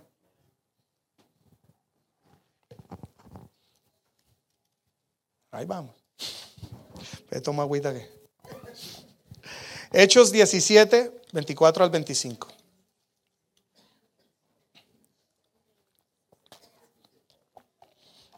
Él es el Dios que hizo el mundo y todo lo que hay en él. Ya que Él es el Señor del cielo y de la tierra, Él no vive en templos hechos por manos de hombres. Y las manos humanas no pueden servirlo, porque Él no tiene ninguna necesidad. Él es quien da vida y aliento a todo y satisface cada necesidad. Esto es cierto. La presencia de Dios habitó por mucho tiempo en un tiempo. Entonces, o me vuelvo un poquito. En lo que le estaba leyendo, dice dos cosas que quiero resaltar. Dios no habita en un templo. Y tú no puedes servirle. Ya, pastor, ¿cómo así? ¿No me está hablando que vamos a construir un templo y que hay que servirle? Explíquemela. Herejía. Por eso se lo quiero explicar y por eso lo estoy. Dios no vive en un templo. Dios no necesita un edificio. ¿Sabe quién lo necesita? La gente. Entonces, voy a ir al templo de Dios. Dios ya no está en un templo. Tú eres el templo, dice la Biblia. Entonces, más que que se escandaliza porque, ¡Ah, pastor, ahí tocaron no sé qué, escandalícese porque usted la escuchó, porque usted es el templo. Este no es el templo. Esto es un auditorio. ¿Vieron una película mundana en el, en el templo? Escandalícele porque usted la vio con sus ojos y ese es el templo de Dios. Esto es un auditorio más. El templo no es el sitio. Dios no habita en un templo y dice que nuestras manos no pueden servirlo. ¿Por qué? Porque Dios no necesita nada. ¿Qué le puedes dar tú a Dios? ¿Qué puedes hacer por Él? Nada. Entonces, la presencia de Dios habitó por mucho tiempo en un templo. Esto es cierto. En el primer testamento, el antiguo testamento, vemos que Dios habitó en el tabernáculo, después en el primer templo, después en el segundo templo.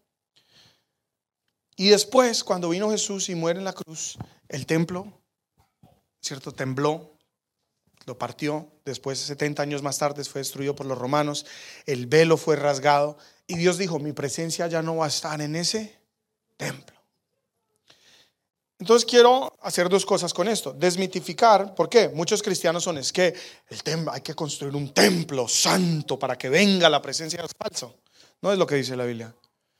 Dios no va a venir a un templo ni a un lugar santo y todo eso. Dios viene a morar, o la presencia de Dios viene a morar en ti. Tú eres el templo. Pero hay otra posición que la gente dice, ah, no, yo no necesito congregarme, porque eso, Dios y yo, la relación, tengo la presencia de Dios. Y aunque eso es cierto, que la presencia de Dios está en la gente, no en un lugar, una cosa era el templo y otra cosa era la sinagoga. Dios destruyó el templo, no las sinagogas. Y se lo va a mostrar bíblicamente. Dios dijo, ya no voy a habitar en un templo. ¿Qué era el templo? El templo era un lugar donde la gente iba presentaba sacrificios, se confesaba, lo, lo, lavaban en sangre, después con agua, para borrar sus pecados, y ahí tenían comunión con Dios a través de incienso y otros rituales. Entonces dice, usted ya no tiene que hacer todo eso para mi presencia. Por eso él destruyó el templo, porque destruyó ese sistema. Ahora usted puede orar, ir a su presencia, arrepentirse y tener un tú a tú, cara a cara con él. Pero la, la sinagoga no era el templo. Las sinagogas que eran edificios en ciudades o en barrios locales donde ellos se reunían. Sinagoga literalmente significa casa de reunión. Y esto está implícito en el nombre. ¿Casa de quién? De Dios. ¿Y reunión qué es? Celebrar, aprender, compartir, aprender, comer, convivir. ¿qué es sinagoga? Es una casa de Dios o consagrada a Dios en la que celebramos, comemos, aprendemos, convivimos, compartimos, nos formamos. ¿Se entiende? Eso había por todo Israel y había un templo santo, sagrado en Jerusalén. Dios destruyó el templo, dejó las sinagogas intactas. Y mire que el Señor Jesús, cuando Él entra al templo, se escandaliza, agarró eso a patadas, sacó látigo, sacó la vaina del templo y dijo, este templo lo voy a destruir. Tremendo. ¿Y sabe qué hacían las sinagogas? Iba casi todos los días y compartía y enseñaba y cenaban y celebraban y se casaban y celebraban las bar mitzvahs. Aquí nosotros celebramos que los 15, ¿no? La bar mitzvah es 13 para los niños, 14 a las mujeres, según la Biblia, pero usted celebre 15 y dice lo que quiera. No sé dónde sacó eso, yo no lo hago. Eh, pero ese tipo de cosas. ¿Por qué Dios no destruyó las sinagogas y el templo? Porque Él no quiso acabar con la comunidad, Él quiso acabar con la religiosidad. ¿Se me está explicando? Entonces la gente dice, es que no necesitamos un templo es cierto, no vamos a construir un templo, vamos a construir una sinagoga, una casa de reunión. ¿Para qué? Para hacer familia, para mantener nuestra cultura, para que nuestras familias crezcan en lo que Dios llama correcto y lo que Dios llama bueno. ¿Sí me estoy explicando? Eso debería ser nuestro interés, no un templo sagrado, santo. Usted es el templo, cuídese. Algunos templos con unos kilos de más, ¿sí o no? Tengo más square feet, vamos a hacer una remodelación pronto, pero, pero Dios no está buscando un templo, Dios está buscando personas. Y esas personas sí necesitan. De nuevo, usted no puede servirle a Dios, pero ¿sabe a quién sí le puede servir? A la familia de Dios. Yo a menudo llamaba a mis papás y les decía, papá, ¿qué necesitas? ¿Qué te puedo dar? Te mando un regalo, plata. ¿qué? Hijo, ¿sabes qué? Ayúdale a tu hermano a tal cosa. Ve, tu hermano tal vaina. Ve, tu otro hermano no sé qué. Ve, Gingy tiene. Mi papá casi nunca me ha pedido algo para él. ¿Sabe para quién me pidió el tema? Mis hermanos. ¿Qué puedo hacer por ti? Ayúdale a tu hermano. Cada rato. Lo mismo es con Dios. ¿Qué puedo hacer por Dios? No mucho. Entonces, ¿qué me dice Dios? Ayúdale a tu hermano. Y en eso se construye la familia. Ya vamos a ir terminando. Hebreos 10, 20 al 25. Por su muerte, Jesús abrió un nuevo camino, un camino que da vida, a través de la cortina del lugar santísimo, ya que tenemos un gran sumo sacerdote que gobierna la casa de Dios. Entremos directamente a su presencia, la presencia de Dios, con un corazón sincero y con la plena confianza en Él, pues nuestra conciencia culpable ha sido rociada con la sangre de Cristo a fin de purificarnos y nuestro cuerpo ha sido lavado con agua pura. Entonces, ¿qué está diciendo? Usted ya no necesita ir al templo para purificarse y encontrarse con Dios. Él ya y Jesús, Cristo Jesús ya hizo todo esto. Mantengámonos firmes sin titubear en la esperanza que afirmamos, porque se puede confiar en que Dios cumplirá su promesa. Pensemos en las maneras de motivarnos los unos a nosotros al realizar actos de amor y buenas acciones. Y no dejemos de... ¿Qué es congregarnos? Reunirnos. ¿Y qué era reunirnos? Aprender compartir, comer, celebrar, convivir, todas las cosas que veníamos hablando. Entonces mire que el mismo versículo que nos está diciendo que Dios ya no habita en un templo y que usted ya no va al templo a santificarse, a purificarse, a hacer rituales, a tener la presencia, en el mismo versículo literalmente, ni siquiera en otro para que no diga que lo estamos tergiversando, le está diciendo, eso ya no, pero más bien busque la manera en un lugar de ayudarse los unos a los otros, servirse los unos a los otros, cuidarse los unos a los otros y no dejen de reunirse. ¿Por qué está tan enfático en este punto? Porque mucha gente, usted se sorprendería la cantidad de gente que me dice, yo no necesito una iglesia, yo no necesito congregarme, yo voy de vez en cuando. Porque es que yo y Dios en mi casa, eso no es lo que Dios enseña. Y la otra mitad, el otro lado es el templo. Usted no entra con corbata. No, ¿por qué? Porque en mi casa no me pongo corbata tampoco. Si voy a oficiar una boda, si vamos a hacer una celebración especial para ocasiones especiales. ¿Usted cree que Jesús entraba con corbata a la sinagoga o entraba en la bata con la que andaba todo el día y caminaba con sus discípulos? Porque él iba a la sinagoga casi todos los días. Ahí es donde ellos oraban, ahí es donde comían, ahí es donde hablaban de negocios, ahí es donde se ponían a jugar eh, board games, ¿no? Ah, bueno, otro tipo de juegos, de pronto no Catán, pero tenían otros juegos con los que jugaban. Y yo he ido a las sinagogas porque tengo, soy amigo de los judíos. En Toronto tengo muchos amigos judíos y frecuentaba la sinagoga. Y sabe, usted se sorprendería, porque aunque sí oran y sí alaban a Dios, creo que es lo que menos hacen allí. ¿Sabe qué hacen? Se ríen, comparten, hacen las cumpleaños, las bodas, ahí aprenden sus hijos. Mire, sus hijos están aprendiendo a sumar y restar con unas vainas que se escandaliza uno. Ellos aprenden con la palabra, aprenden historia de la palabra.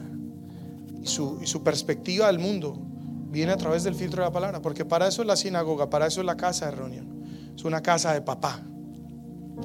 Pero ¿cómo puede llamarlo la casa de Dios? No está diciendo que la presencia no está ahí. No, pero Él es el dueño.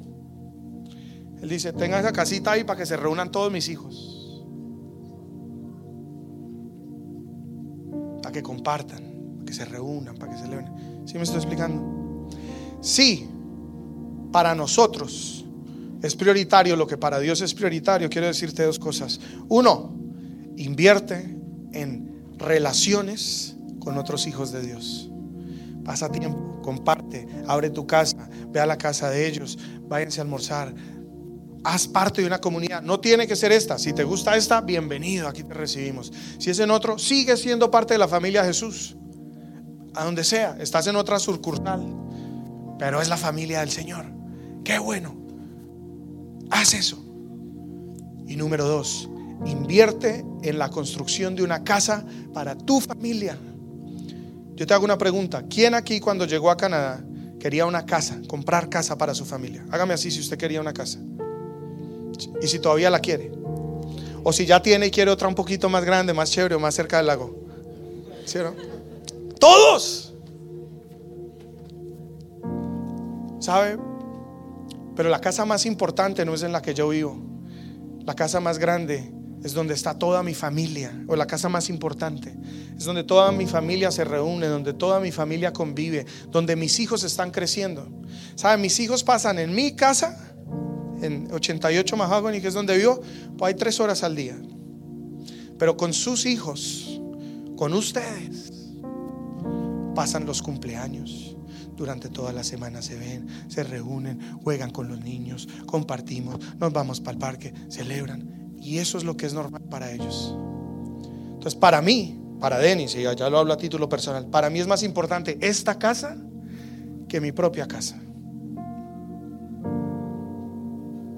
y prefiero tener mejores salones aquí para que más niños quepan, para que tengan buenas condiciones, para que lo disfruten, para que amen estar aquí y crecer en algo normal, que tenerles el megacuarto en mi casa. Porque mi hija ni siquiera le gusta su cuarto. Y eso que es bien bonito, ¿ah? le compramos todo lo mejor. entra al cuarto y dice, papi, yo no quiero este cuarto, quiero el de ustedes. Y le digo, entonces voy a regalar las cosas. Sí, dáselas a Samantha, me dice. ella no le importa su cuarto. ¿Sabe qué le importa? ¿Cuándo vamos a la iglesia? ¿Dónde están mis amigos? Y a mí me va a pesar porque viene aquí y se ponen a correr todos los niños. Y yo le digo, no corran, no salten, no brinquen, no se suban. Y claro, pero ojalá hubiera un espacio aquí donde dijera, ahí hay un playground. Jueguen, salten, brinquen. Ahí hay canchas de fútbol, hay canchas de básquetbol. Traigan a sus amigos, tráigalos del colegio. Para que otros niños también puedan ser expuestos a lo que es normal verdaderamente normal y verdaderamente correcto. Entonces creo que necesitamos una casa diferente, una mejor casa. Y una casa donde usted pueda ver a sus hijos a futuro, donde ellos se sientan orgullosos no solo de venir, de traer a sus amigos. Nosotros construimos ese tipo de casa en Toronto. Yo fui parte de ese proyecto hace más de 12 años. Rentamos una bodega, 23 mil pies cuadrados. No tenía nada hicimos pista de patinaje. Teníamos canchas de voleibol, canchas de básquetbol, de microfútbol, salón de MMA, cuarto de boxeo, cuarto con billar. Usted decía, ¿esa era su iglesia, pastor? Sí. No me vayan a pedrear. Cuando llegamos, ahí éramos como unas 180 personas. Había un auditorio, no era la gran cosa, dos pantallas, 200 sillas, en concreto, todo pelado, ladrillo pelado. Compramos cámaras. O bueno, ni siquiera compramos. Yo, cuando nos mudamos, mi papá era el pastor principal en esa iglesia y yo le dije, papá, necesitamos cámaras, necesitamos equipos, cosas para los jóvenes. Y él me dijo, usted está loco, no tenemos ni sillas. Y a la semana llegó un hombre y me dijo, Dios me dijo que, que hablara contigo. Y me llevó a una tienda, me dio una tarjeta, me dijo, aquí hay 30 mil dólares, compra todo lo que necesites para la iglesia compré cámaras, compré pantallas, compré luces, compré computadores y ¿sabe qué puse? Cursos de producción. Y la iglesia no tenía sillas, cada quien traía una silla de picnic. Pero vivía llena de jóvenes haciendo videos, grabando audio. Empezamos a grabar televisión, empezamos a grabar radio, empezamos a salir por enlace, hacíamos comerciales, hacíamos shows, aprendían. Y eso era lleno de gente. Pasamos de 180 a ser casi 700 en menos de unos dos años. ¿Y sabe qué era lo lindo? Que ese lugar ni siquiera era un lugar solo para nuestra iglesia, era un lugar para todo el mundo. Eso vivía lleno de gente jugando fútbol, jugando micro, jugando básquetbol, jugando voleibol. Siempre había almuerzo todos los domingos porque hicimos una cafetería y se hacían los super almuerzos. Y eso llegaba todo el mundo a almorzar. Gente, ni cristianos, llegaban a almorzar ahí y se quedaban ahí jugando y todo. Y le digo algo, ¿sabe qué era chistoso? Porque yo los conocía, muchos de ellos, que no eran cristianos. Y eso, o sea, de la puerta para afuera se echaban mil madres, fumaban, le miraban a todo el mundo, eso lo, lo desnudaban y ahí eran santos. So, ahí usted no escuchaba una mala palabra, porque la gente decía, que respetar, ¿no? La, la, casa de Dios. O sea, se convertían solamente por entrar. Una risa. Pero mucha de esa gente restauró su matrimonio. No iban a nuestra iglesia, restauraron su matrimonio. No iban a nuestra iglesia, pero sus hijos salieron de adicciones. No iban a nuestra iglesia, pero allí encontraron esperanza y sanidad. Y eventualmente se unieron a nuestra familia muchas personas que nunca esperamos que fuesen parte. Porque había una casa que amaban, que aportaban. Mire, la gente servía, llevaba dinero, llenaba donaciones y no eran ni cristianos ni en nuestra iglesia. Pero decían, en este lugar hay algo especial. Este lugar es distinto. Aquí se respira otro aire. Y eso que usted dirá, uy, qué lugar tan lindo, ¿no? Usted entraba en una bodega, pintamos el piso, ladrillos pelados el techo feo. Pero no era look, la fuimos arreglando con el tiempo. No era un lugar espectacular, pero era una casa. Celebramos, compartimos, nos reunimos. Fue muy bonito esa experiencia. Y uno está llamando aquí a levantar casa para Él también. Una casa para nuestra comunidad lugar para nuestros hijos, un lugar para aprender. Muchos dicen, ay, es que no hablo English, speak English. Qué bacano tener inglés conversacional, cursos de negocios, porque a nosotros también nos interesa que usted prospere, salga adelante, que emprenda, que prospere, que le vaya bien, que haga dinero. ¿Sabe por qué? Porque eso bendice a toda la comunidad. Que usted va a poder generar empleo para las personas que recién están llegando, porque va a diezmar, va a ofrendar, va a sembrar, porque uno con gratitud da en aquello que lo bendice y retribuye. Entonces, todo eso es lo que queremos hacer. No estoy entrando a profundidad lo que vamos a hacer, eso lo voy a hablar en dos semanas para nuestro aniversario, pero es necesario construir casa para la familia de Dios. Es necesario construirle casa a Dios. Para que su presencia venga y sea un lugar santo, no. Para que tú y yo podamos crecer una comunidad normal en un mundo que se está sumiendo cada vez más en tinieblas y para que sirva como un faro de luz, para que los jóvenes no estén perdiéndose haciendo bobadas por ahí después del colegio, sino que se vengan para acá. Y estén aprendiendo sistemas, estén grabando, estén haciendo shows, graben música, que aprendan a usar tecnología, que aprendan a innovar, que compartan con gente que tiene otra mentalidad, que jueguen deportes y sobre todo que experimenten el amor que hay en la familia de Dios. ¿Sabe qué es lo más, una de las cosas más lindas que tuve el privilegio de, de, experimentar creciendo en una familia así, como la que hicimos en Toronto? Los ancianos éramos amigos, o los viejos eran amigos de los jóvenes. Porque como éramos familia, era como, inclusive nosotros le decimos así, el tío Elmer. Elmer es un señor que conocimos, apareció, pero el tío Elmer, Víctor, o sea, somos familia.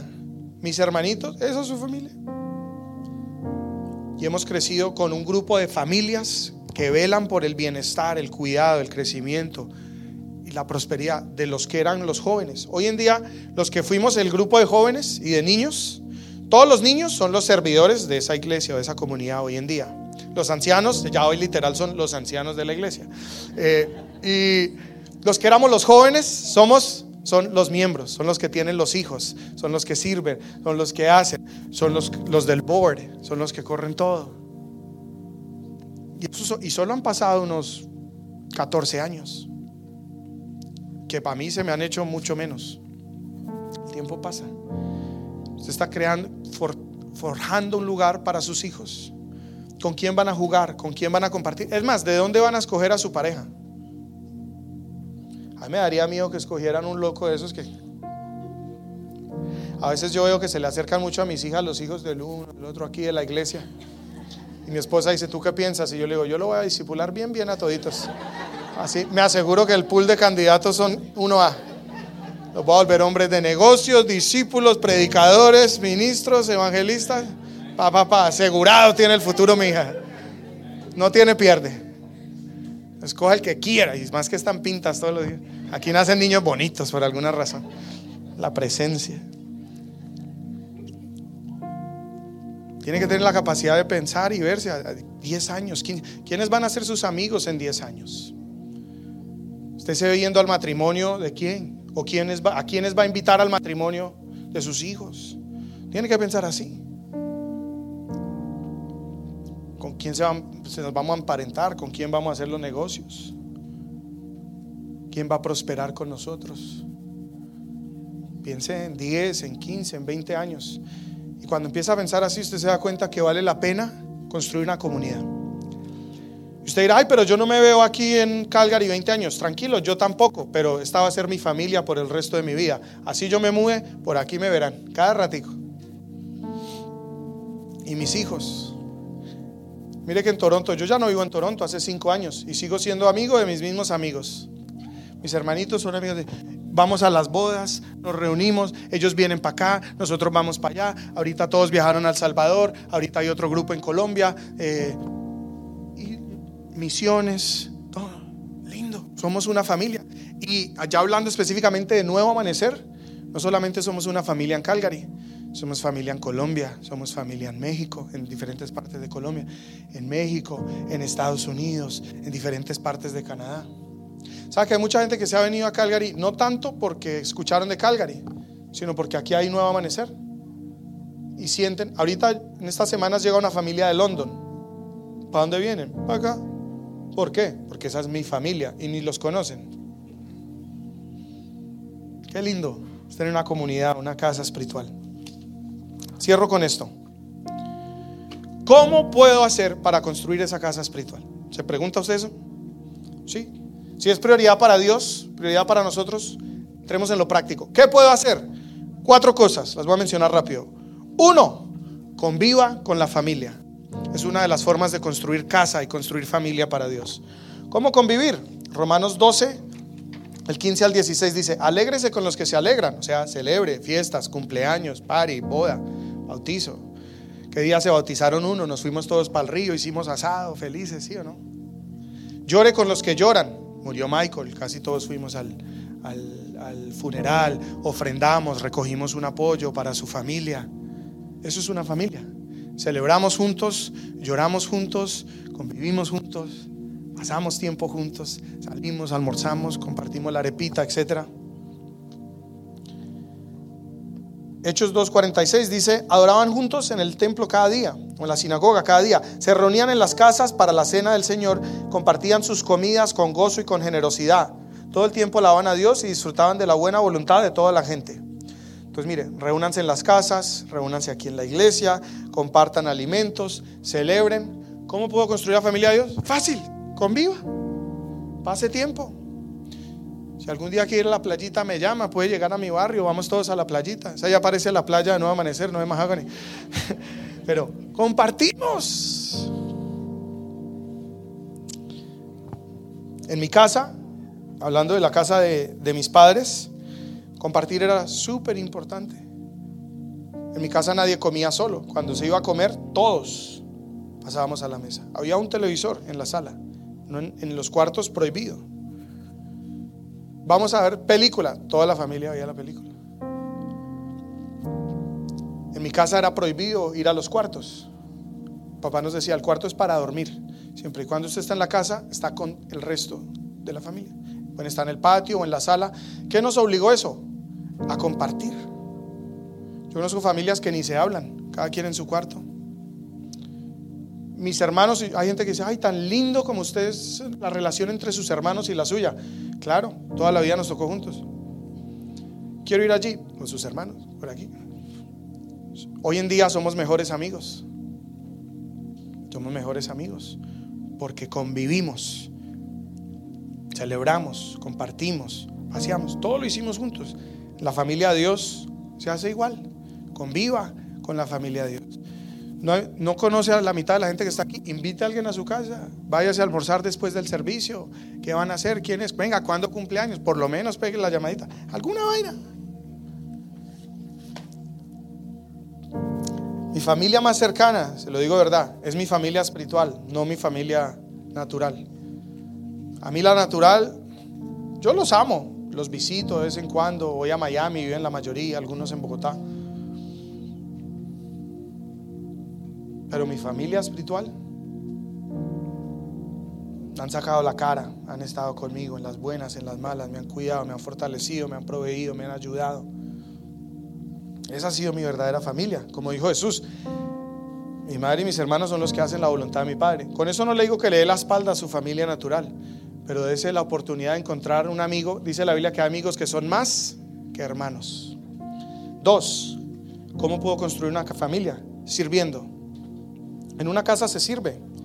Primera Pedro 4:10, Dios da una gran variedad de dones espirituales. Le dio a cada uno un don, o a cada uno de ustedes un don úsenlos para servirse los unos a los. Antes dices, es que yo soy muy buena para esto. ¿Y qué quiere? ¿Un aplauso? No, úsela para servirnos los unos a los. Es que yo hago una gía. Bueno, hágalo pues, invítenme. Los dones, las habilidades, los talentos, los recursos, ¿para qué son? Para servirnos. Puede sonar bobo, pero por ejemplo, en, mi barrio, lo mencioné ahorita, tengo playa. ¿Sabes? Yo he ido tres veces en dos años. Yo pues no, es que yo vivo en un barrio que tiene una playa. Yo no hago eso. ¿Sabe qué les digo? Cuando quiera ir, díganme, lleguen. Porque si Dios me dio ese recurso es para que todos lo disfruten, para mi familia. Y eso literal, parece la playa de no amanecer. Uno llega allá y ¿qué hubo fulano? ¿Qué hubo sutano? ¿Qué hubo todo? Es solo un ejemplo, pero es algo que Dios nos dio para que sirva a los demás. ¿Qué tienes tú? Ponlo al servicio de los demás. Mire, una de las peores cosas que puede hacer un padre es no enseñarle a sus hijos a compartir y a servir. Por ejemplo, papás, esto es para fulano y esto es para el otro.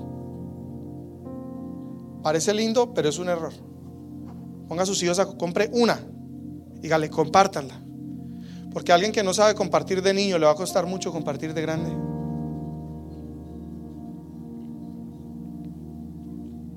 Oblíguelos, enséñeles que entren en la dinámica de compartir. ¿Sabe qué hacía mi papá? En Navidad me llevaba a comprar un montón de cosas. Y yo escogía, ta, ta, ta. Y después me llevaba a un colegio en Potosí, era una zona muy pobre de Bogotá. Y me decía, ahora los vas a regalar. Y yo, ¿cómo así? Y regalaba todos mis regalos. Y me dolía. Pero ¿sabe qué aprendí con eso? Que nada es mío. Y que todo lo que Dios me da, tengo que estar dispuesto a dárselo al que verdaderamente lo necesita. Y a mí nunca me ha hecho falta nada, siempre he tenido una abundancia, pero me enseñó a compartir. Entonces, sirviendo es que uno comparte, uno da de su tiempo, uno da de sus recursos, uno da de su esfuerzo sin esperar nada a cambio. En mi casa nos ponían, había una lista de oficio, ¿no? Entonces los martes y los jueves yo lavaba la losa, los miércoles aspiraba, los lunes había que sacar la basura. Cuando tú haces parte de una casa y estás en edad, debes hacer algo por el beneficio de tu casa. Y si usted no le está enseñando a sus hijos, perdóneme, pero está creando holgazanes que les va a dar pereza en su casa y seguramente van a terminar un divorcio por algo estúpido. Porque crea, no, uno a veces piensa que los divorcios son porque no hizo una orgía con las cuatro babies. No, yo he visto gente que se separa porque no saca la basura. Se separa porque es que no recoge ni sus canzoncillos. Se separa porque es que nunca le ha hecho un tinto a la esposa. ¿De verdad? Que a veces es, tedioso. Entonces, servir. Por ejemplo, a nosotros nos ponían, haga el desayuno. Nos ponían, digamos, hay que pararse. En mi casa usted no podía, por ejemplo, si yo fritaba un huevo, tenía que fritar seis. Obligatoriamente. O sea, si hace para usted, hace para todos. Entonces uno se esperaba para despertarse a desayunar. Pero en mi casa, yo hago, para todo el mundo. Y en mi casa siempre hay comida. El que llega le voy sirviendo. ¿Qué almorzar? Tin, tin, tin, lo voy sirviendo. Se parten dos, no importa. Se le echa más agua a la sopa, pero es para compartirlo. Para eso es. Para servir. Entonces, déle responsabilidad. Y en, y en un sentido, en cuanto a la iglesia, ¿Cómo construimos una familia? Sirviendo. ¿Y cómo se sirve? Sin esperar nada a cambio. Ni un gracias. Si se lo dan, qué bacano, gloria a Dios. Pero así no se lo den, yo no lo hago para que nadie me lo agradezca. Yo lo hago por amor y porque entiendo que estoy construyendo una familia. Servir. Jesús nos dijo, el que quiera ser más grande, que saque más títulos, que tenga una especialización, porque eso es lo único que le puede dejar a usted en la vida. Que aplique en tal empresa y no se junte con esto. Jesús dijo, el que quiera ser más grande, que sea el que más sirva, el que más vida dé, el que más comparta. Amén. Tercero, ¿sabe? Toda casa tiene gastos. Y cuando usted hace parte de una casa, yo empecé a los 13 años a trabajar, a hacer billete. Me gané mis primeros 100 dólares. Ahí vine que me quitaron 20. Papá me dijo, mi hijo tiene que aportar 20. Y yo, ¿cómo así? Me dijo, desde que usted gane plata, aquí paga renta y aporta para la casa. yo, papá, pero no es justo si yo gano muy poquito. Y él dice, lo que pasa es que el día que tú seas padre, tú te vas a dar cuenta que todo lo que tú te ganas no es para ti, es para tu familia. Y me yo te lo quiero enseñar ahorita para que no te, no te cueste cuando te toque. Y siempre, me ganaba mil, trescientos para la casita. Toda la vida. Y a mí no me cuesta dar en la casa. Es más, para eso trabaja uno, ¿no? Entonces, en una casa se paga renta o mortgage, se paga taxes, se pagan biles, se pagan comidas, elementos de limpieza. ¿Usted le gusta ir al baño? ¿Limpiarse? ¿Que haya papel? Está caro. Caro está ese hijo de madre. Paper towels, que haya agüita, todo vale. Y un hijo, un buen hijo, ayuda en su casa. No espera que papá pague todo. Si usted gana, hijos, si usted vive en la casa de sus padres, páguele renta, compre mercado, pague cuentas, encárguese de un bill, no sea holgazán. Si usted es padre y está enseñando a sus hijos, déles esa responsabilidad. Y si usted hace parte de una casa, comunidad, todo cuesta. Aquí la luz la cobran. Yo a punta de oración todavía no la he podido prender. Ni el internet. Gente que, pastor, ¿cuál es el wifi? A empezar a cobrar.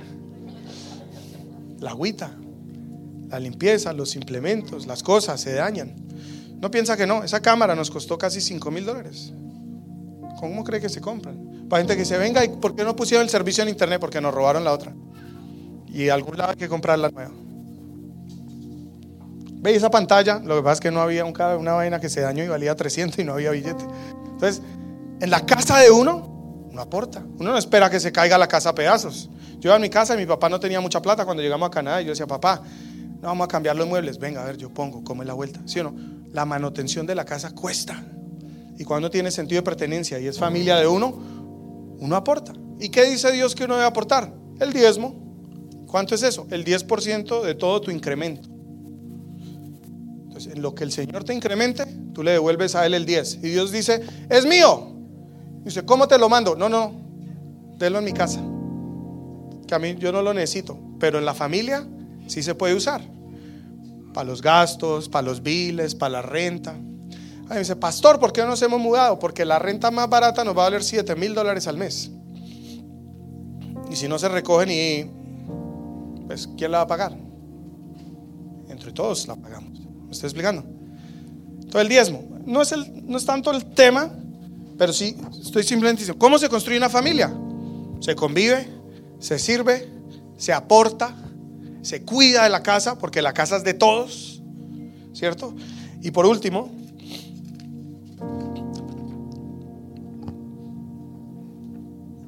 se invierte. Ah, quiero, quiero leerle un versículo de este, del tercero que dije. Se, diezma. Primera de Timoteo 5.8. Dice, aquellos que no cuidan de su casa ni de su familia son peor que un incrédulo y han negado su fe. En otra traducción dice, aquellos que no proveen para su casa son peor que un incrédulo y han negado su fe. Uno generalmente lee esto y piensa en su casa de familia. Pues usted sabe que en la cultura hebrea, ¿cómo se llama esta iglesia? Casa. Entonces, para lo que también está tratando de decir es el que no provee para su congregación, para su sinagoga, para su comunidad, es peor que un incrédulo y ha negado su fe. Porque si usted se alimenta, se beneficia y recibe de algo, entonces uno devuelve, siembra, por lo menos cubre lo que se gastó. Por ejemplo, si usted va a una ova, por lo menos de 100 pesos para que paguen el plato. Y si son dos, 200, porque eso les vale el plato a los novios. Si no, los dejó endeudados, le cuento. ¿Sí o no? Y de ahí para arriba el regalo. Entonces hay un dato curioso, pero a lo que digo es, mínimo, reponga lo que se come en la casa. Y de ahí para arriba. ¿Me entiende? Y por último, ahora sí por último. En una casa, usted invierte en el futuro o en los sueños de esa casa. En mi casa, mi papá siempre nos dijo, la familia es de todos, no solo mía. Yo los estoy enseñando para cuando ustedes tengan su propia casa. Pero un ejemplo, cuando llegamos a Canadá, comprar un televisor era un proyecto familiar. Vamos a cambiar el televisor. Pues bueno, mi papá decía, yo pongo 400, yo, bueno, yo puedo 50 y el otro no, yo pongo 20, pero lo compramos. Y era un logro familiar. Vamos a comprar los muebles y aportamos. Y fue un logro familiar. Así empezamos. Empezamos a arreglar la casa. Llegamos muy humilde a Canadá, con lo básico, con dos maletas y 100 dólares en el bolsillo. Hace 14, no, 20 años. Hoy en día vivimos muy diferente. Mucha gente, hmm, claro, como son pastores, no, porque somos familia. Porque nos hemos esforzado, ahorrado, sacrificado, nos hemos apoyado. Y entonces empezamos a comprar cositas. Por ejemplo, ir de vacaciones como teníamos hermanos chiquitos, ¿cuánto vale? Tanto. Entonces yo le decía a mis papás, yo pago por Gingy, Jean Paul paga por Joshua y ellos pagan por tres. Porque esperar a que mi papá pagara las vacaciones de seis, le cuento. La gente dice, no, yo nunca salí del país. ¿Por qué? Porque mi papá no me ha llevado. ¿Y usted por qué no lo lleva a ellos? Familia, pensar en familia.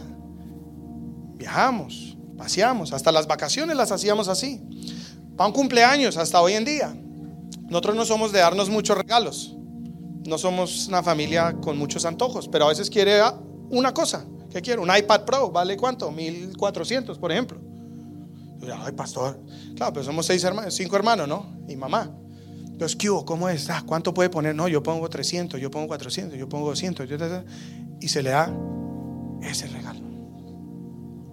Invertimos en los sueños de la familia y no solo de la familia, sino de los miembros de la familia.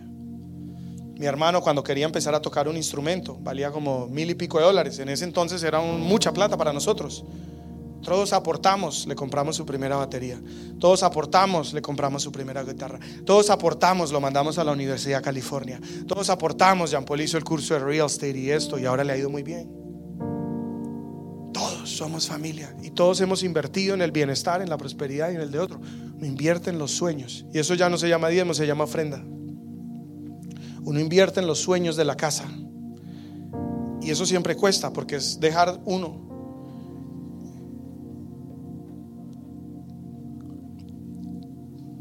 Cuando mis papás fueron a comprar casa, les faltaba algo para el down payment. Dios lo proveyó. Pero eso me hizo pensar, nosotros no hubiéramos podido comprar si de una u otra manera alguien no, hubiera ayudado. Pues más tarde, cuando mi hermano se casó, él estaba en proyecto de comprar casa. Yo tenía un ahorro con Estefanía. Nos íbamos a casar nosotros. Ellos se, acaban de, se habían casado ya hace un ratico. Y queríamos también comprar. Pues yo le dije a mi esposa, no nos alcanza lo que tenemos para nosotros comprar. Entonces yo le hagamos algo, démoselo a ellos para que ellos compren y en algún momento Dios nos va a proveer. Entonces los llamé y les dije, mire, yo sé que tienen este proyecto, ta, ta, ta, queremos poner este dinero a su disposición, es de ustedes. Nosotros lo vamos a comprar ahorita, compren ustedes. Gracias, no sé qué, ta, ta, ta. A los meses, mes o algo así, nos dijo mi hermano, mira, la verdad, por otras razones no vamos a poder comprar ahorita, pero como hicieron eso, tomen el dinero y ahora lo vamos a hacer lo mismo por ustedes. Y ellos nos dieron el dinero de ellos y pudimos comprar. Hoy en día todos nosotros tenemos varias propiedades, mi familia. Nadie lo ha hecho solo. Ayudamos todos a que el uno comprara, después a que el otro comprara, después a que el otro comprara, después a que el otro invirtiera, después a que el otro invirtiera. Y hoy en día la gente mira y dice, ah, es una familia bendecida o próspera o tienen cosas. Pero ¿cómo se ha hecho? Como familia. ¿Sabe? La, la mayoría de familias en Toronto tienen casa propia, no porque tenían el dinero, porque eran comunidad. Y entre todos han puesto los down payments para que todos puedan ir comprando sus casas, para que abran sus negocios, para que todos prosperen. Y la iglesia es una iglesia muy próspera. Hay fines de semana que se pueden recoger 50, 60 mil dólares. Y uno "Ah". Pero es porque la gente ha prosperado. ¿Y por qué han prosperado? Porque son familia, porque se apoyan, porque nos bendecimos, nos cuidamos los unos a los otros.